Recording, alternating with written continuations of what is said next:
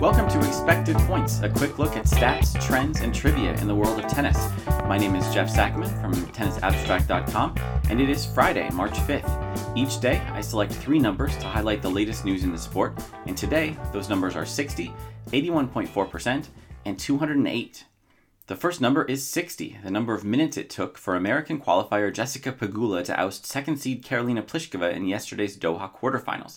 The 6 3 6 1 beatdown was Pliskova's quickest loss since 2018 and Pegula's fifth win this week in 76 minutes or less.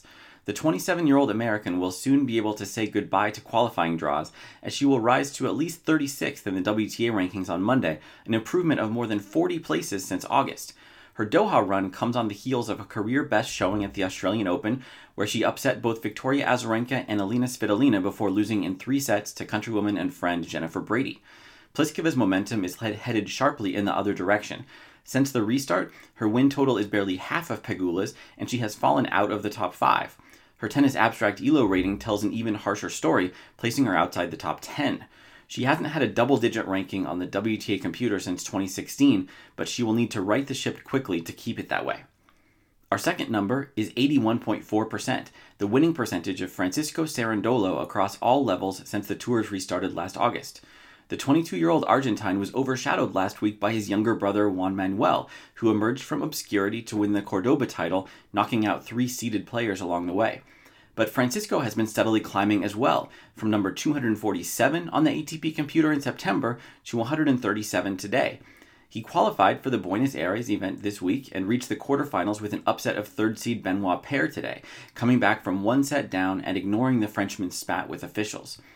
While it's the first time he's recorded back to back wins in an ATP event, he's been piling up challenger victories with titles in Split, Guayaquil, and Campinas last fall, and a final in Concepcion just two weeks ago.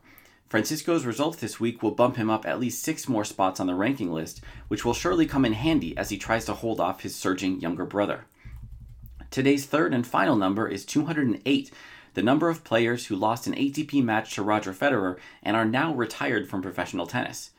One of the more colorful of that group, Britain's Marcus Willis, made his retirement official yesterday, calling time on a career that unexpectedly peaked in June 2016 when he qualified for Wimbledon, won a first round match against Ricardas Berankis, and made his sole appearance on center court against Federer. From the vantage point of 2021, Willis's breakthrough performance is far more remarkable than the typical tale of a qualifying wildcard somehow reaching the main draw, Federer aside.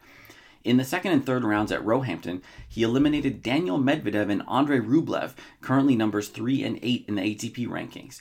True, neither was even seeded in qualifying at the time, but the wins will give Willis plenty to brag about in retirement. While it's tough to top a center court selfie with Roger, he's just one among hundreds of Federer's victims. A much more select group of players have beaten the two hard hitting Russians in the same event. That's it for today's episode of Expected Points. For longer form tennis talk, check out the Tennis Abstract podcast, which released a new episode yesterday with New York Times reporter Matt Futterman. Please let me know what you think about the show on Twitter at Tennis Abstract and help others find the show by leaving a review on iTunes. You can subscribe on iTunes, Spotify, and Stitcher, and you can always find the latest episode at tennisabstract.com. Thanks for listening.